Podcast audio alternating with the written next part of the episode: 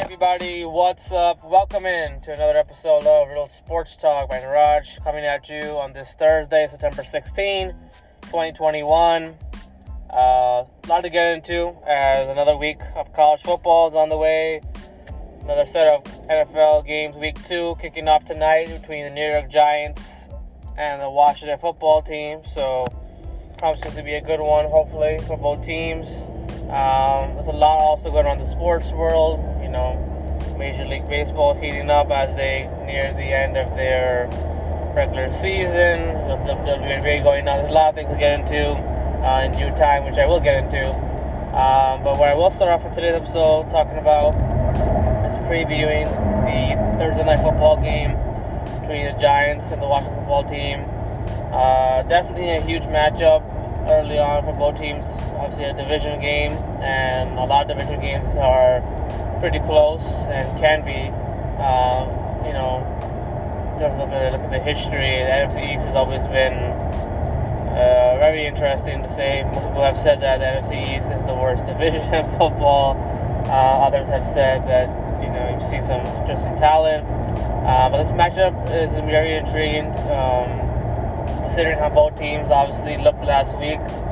Um, and now the question is, can they play better and get the win uh, tonight? So let me start with um, the Washington football team. Taylor Heinicke is getting the start tonight. Ryan Fitzpatrick, unfortunately, suffered an injury to his hip. Will be out probably for a good two, three weeks, maybe four weeks at the most.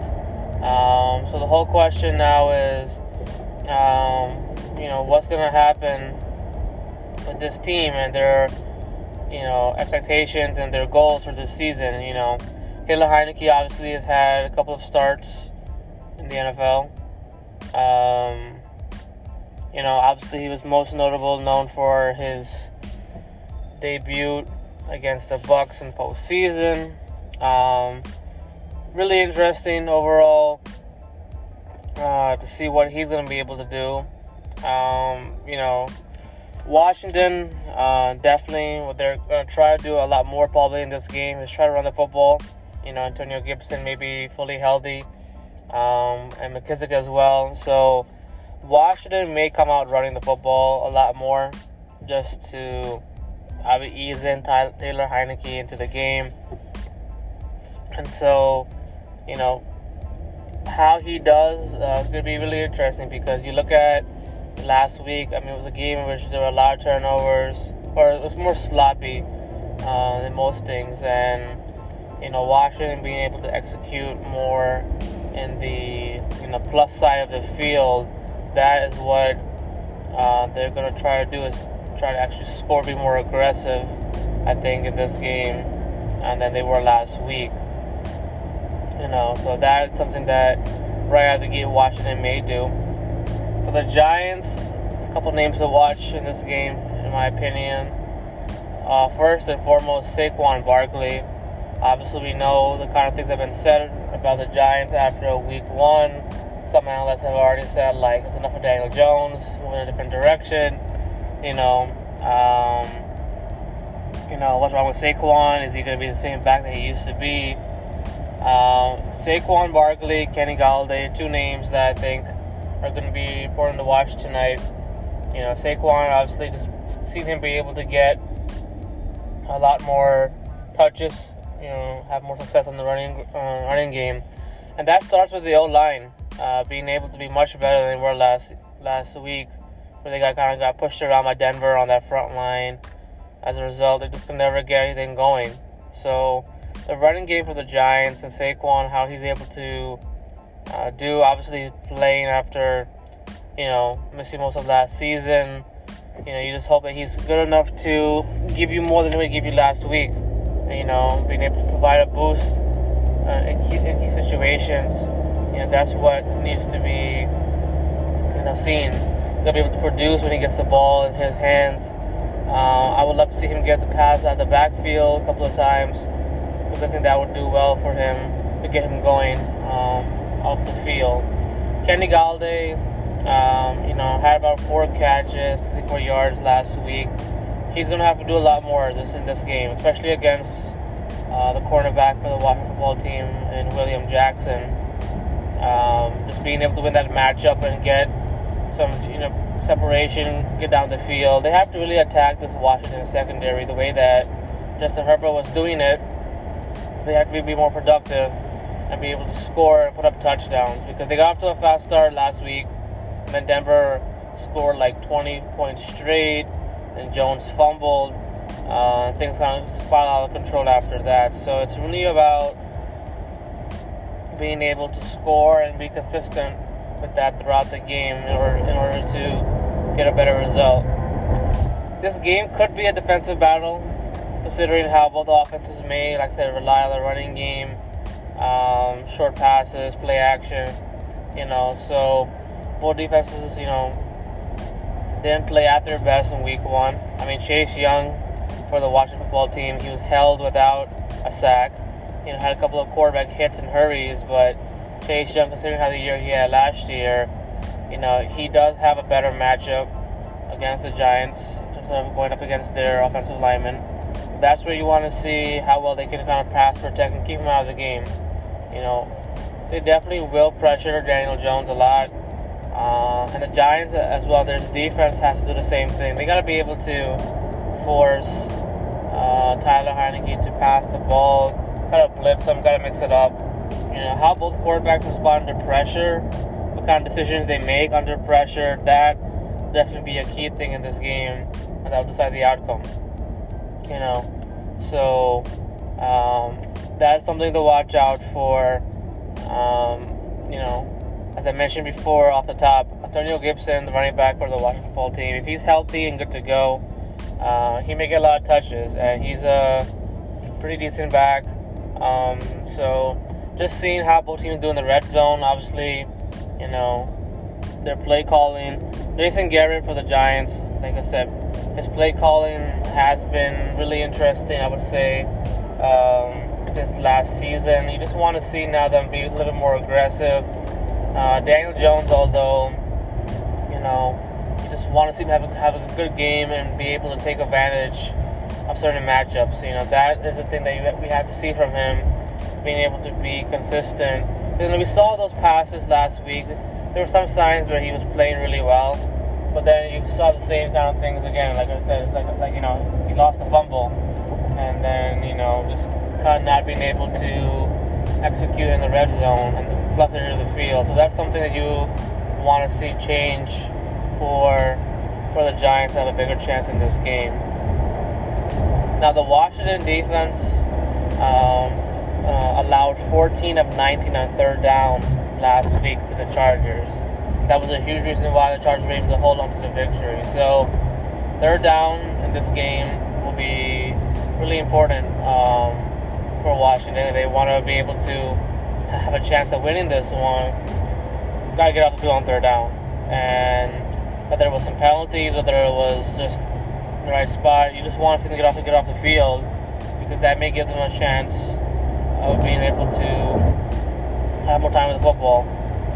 So the keys for the Washington football game, uh, team in this game, I think number one, uh, I think you gotta see them be aggressive in their passing offense. You know, you want to see them get the ball to their wide receivers and McLaurin.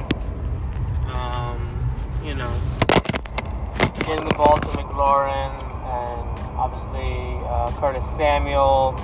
You want to see them have a much better passing attack. Um, that will be really important. They got to be more aggressive in the passing game. Um, you know, considering what Bridgewater did against Giants last week. Um, you know, there is room for those wide receivers of the football, Washington football team to make some plays. So that is the first key. I think number two, the Washington defense. Uh, Justin Herbert had his way, or almost almost had his way last week. But the Washington defense, uh, you know, they were an elite group last year down the stretch. Can they find a way to be dominant tonight? you know, being able to make it tough for the Giants run their offense, to get them out, out of their rhythm early on. You know, that will be crucial. They can generate a pass rush, get some sacks, force Jones to pass the ball more in the shotgun, you know, they'll have a better chance of maybe making some turnovers there. And I think that number three, you just want to see this Washington football running game really uh, be a center of focus, you know, trying to establish that early on. Um, because if they able to establish that early on, kind of wear down the Giants, and then that will lead to a lot more opportunities in the play action passing game. So I think those are the keys for the Washington team. They want to win this game. They're going to need a lot from a lot from Tyler Heinicke, no doubt. Um, but they're going to need their running game to be good in the red zone area. Um, because we know that the Giants have a stout front, and they couldn't make it a little bit difficult uh, because you know considering how they allowed that big touchdown last week to Gordon, um, you know they may present a challenge to Gibson. You just want to see if they can uh, find a way around that. I think for the Giants to win um, in this game, I think number one, um, you know, you've got to be able to have good pass protection. Uh, Daniel Jones was pressured a lot last week. Obviously, Denver really did good job of staying disciplined and keeping him in check and not letting him get out of the pocket too much and make plays. So pass protection is going to be a key because the blitzes that Washington may come out his offensive line with, they're going to be able to handle that. I think number two, Daniel Jones has to play turnover free. If he can just stay away from turning the football over, if he can just make smart throws, make the passes he has to make, go through his reads, you can just get everybody going in a, in a nice way, you know, it'd be great. Him forcing the issue is what I don't, don't want to see. Um, so if he can just play better, turnover free, that may help the Giants defense a lot more. Um, you know, be able to center in on Tyler Heinicke. And I think number three overall, um, you know, you got to be able to uh, the secondary uh, be disciplined, uh, be able to get off the field, not allow those big completions, and you know they have to be able to tackle well and see well on that defense. You know there were a lot of missed spots last week. You know they got to be disciplined in that approach, and that will really start with um, you know a focus on just tackling, being able to see what they're trying to do in their formations overall. Um, so I think that will be a, a, key thing to watch out for is how well do they manage that and keep it going overall. You know, if they can kind of keep everything in front of them on defense, um, it may be better. You know, you just want to see them kind of generate pressure, force Taylor Heinicke to make tough throws. Um, you know, that secondary of the Giants is the key. I think if they can just limit big plays, make Washington go up up and down the field, and you know not allow it in the end zone, I think that will, will be a good uh, indicator they can win the game. So Daniel Jones and the Giants, I think they've beaten Washington um, the last five times the teams have met. Daniel Jones himself is 4 0 against Washington boy, am I nervous of picking the Giants in this one just because they've been able to beat Washington uh, quite a bit the last couple of seasons. Um, you know, they've been able to really do a good job of, you know, being able to win those games, whether it be high scoring, low scoring. So, you know, something tells me that this game tonight will be a tough one, no doubt. But if the Giants can beat Tyler Heinicke and the Washington football team, it's not Ryan Fitzpatrick, there's Taylor Heinicke, who, yes, has had some success. They can't beat Tyler Heinicke, then I don't know what game they're going to win going forward. Uh, this is a prime opportunity for this Giants defense to rebound from the way that they kind of got blitzed last week after, you know, having a decent game with some interceptions chance for this Giants the Giants offense to get back on track, get healthy. It is a tough opponent in Washington, but I think that the Giants find a way to win this one. It will be close. They're not going to blow away Washington, I think, in this game. but they've got to be able to make some plays. Like the pressure is already mounting after one game. You know, ways in New York, pressure is already mounting on the Giants already. People are already like same old thing with Daniel Jones. He can't do anything. Uh, you know, he can't win. He doesn't look like he's doing well with all his offensive weapons. I mean, they have all the weapons. They have the talent on offense to be better. Jason Garrett, do something different. Be more aggressive. I think they find a way to be aggressive late in this game. I think they'll win by a couple of points and they'll get back on track with a win. So I'm picking the Giants to win. I think this is obviously the Giants the second week in a row. Uh, I just really want to win a game. but I just think that in terms of the matchup itself, okay, you have Tyler Heinicke. So it's a short week. Obviously, it does favor the home team most of the time. But you know, with Joe Judge and the way that he is, I think they'll find a way to get this victory um, tonight uh, with a much better approach uh, on offense.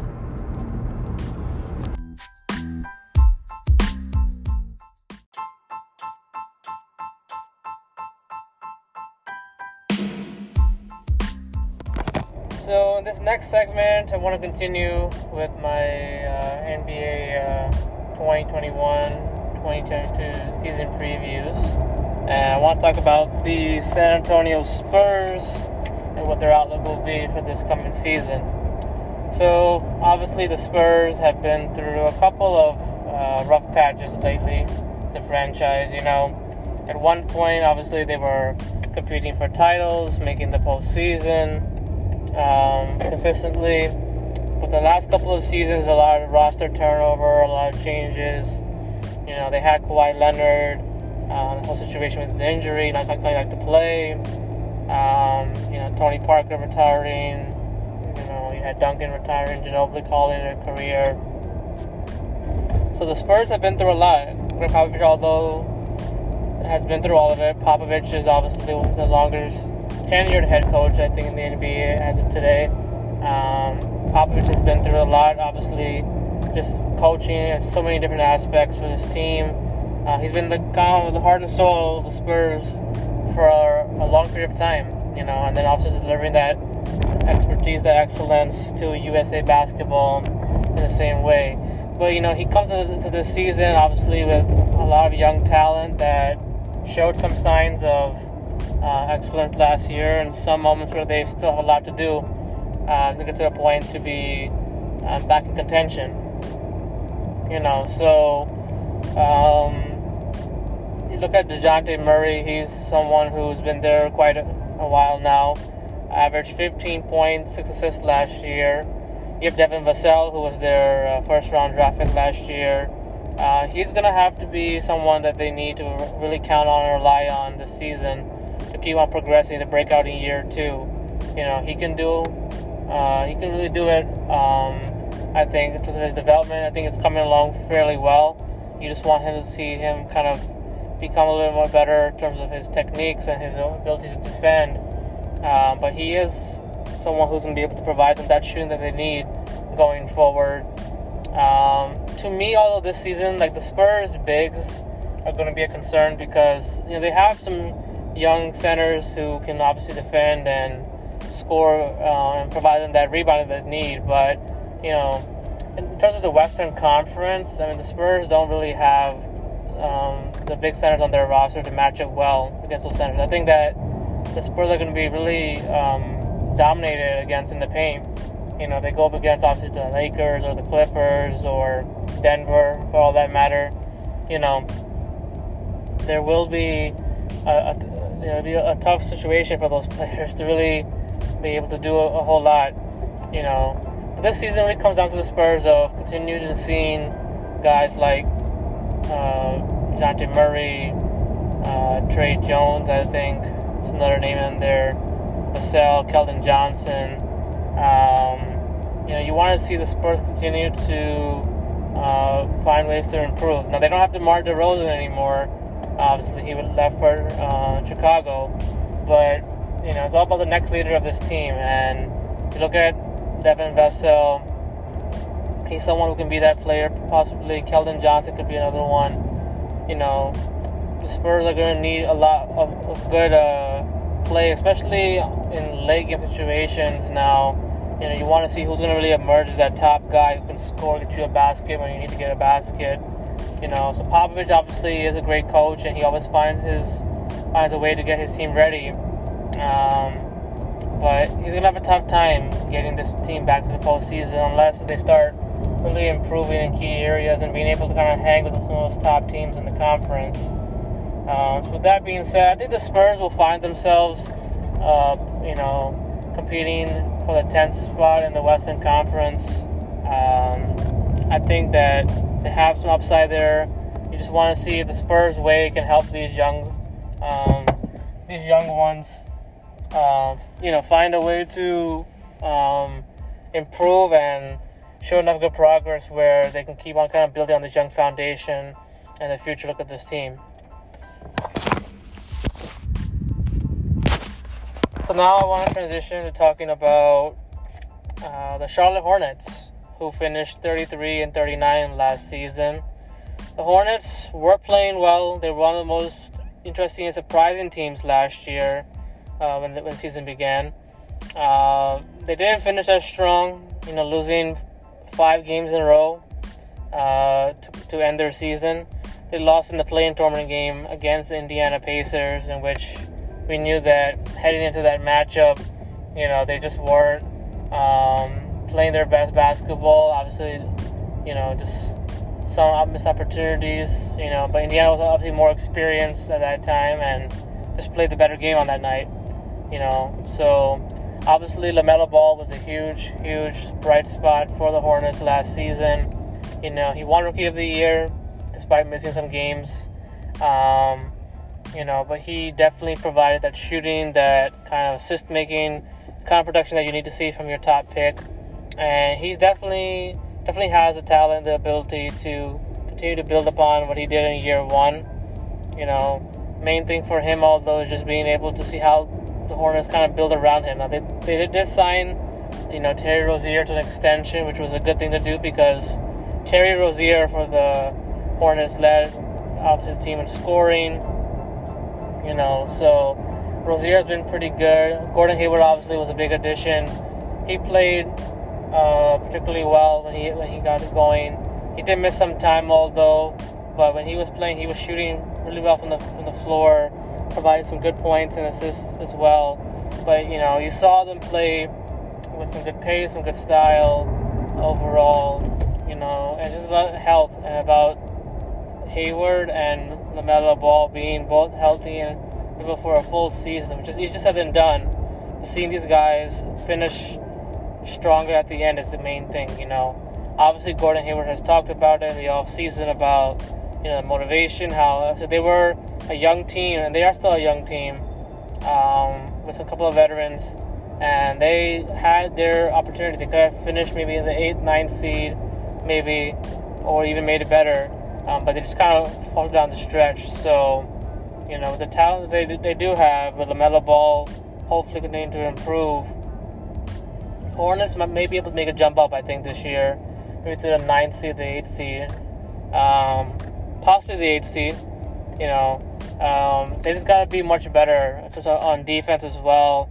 Um, you know, just being able to kind of stay with it and find ways to keep getting more out of their lineup, you know.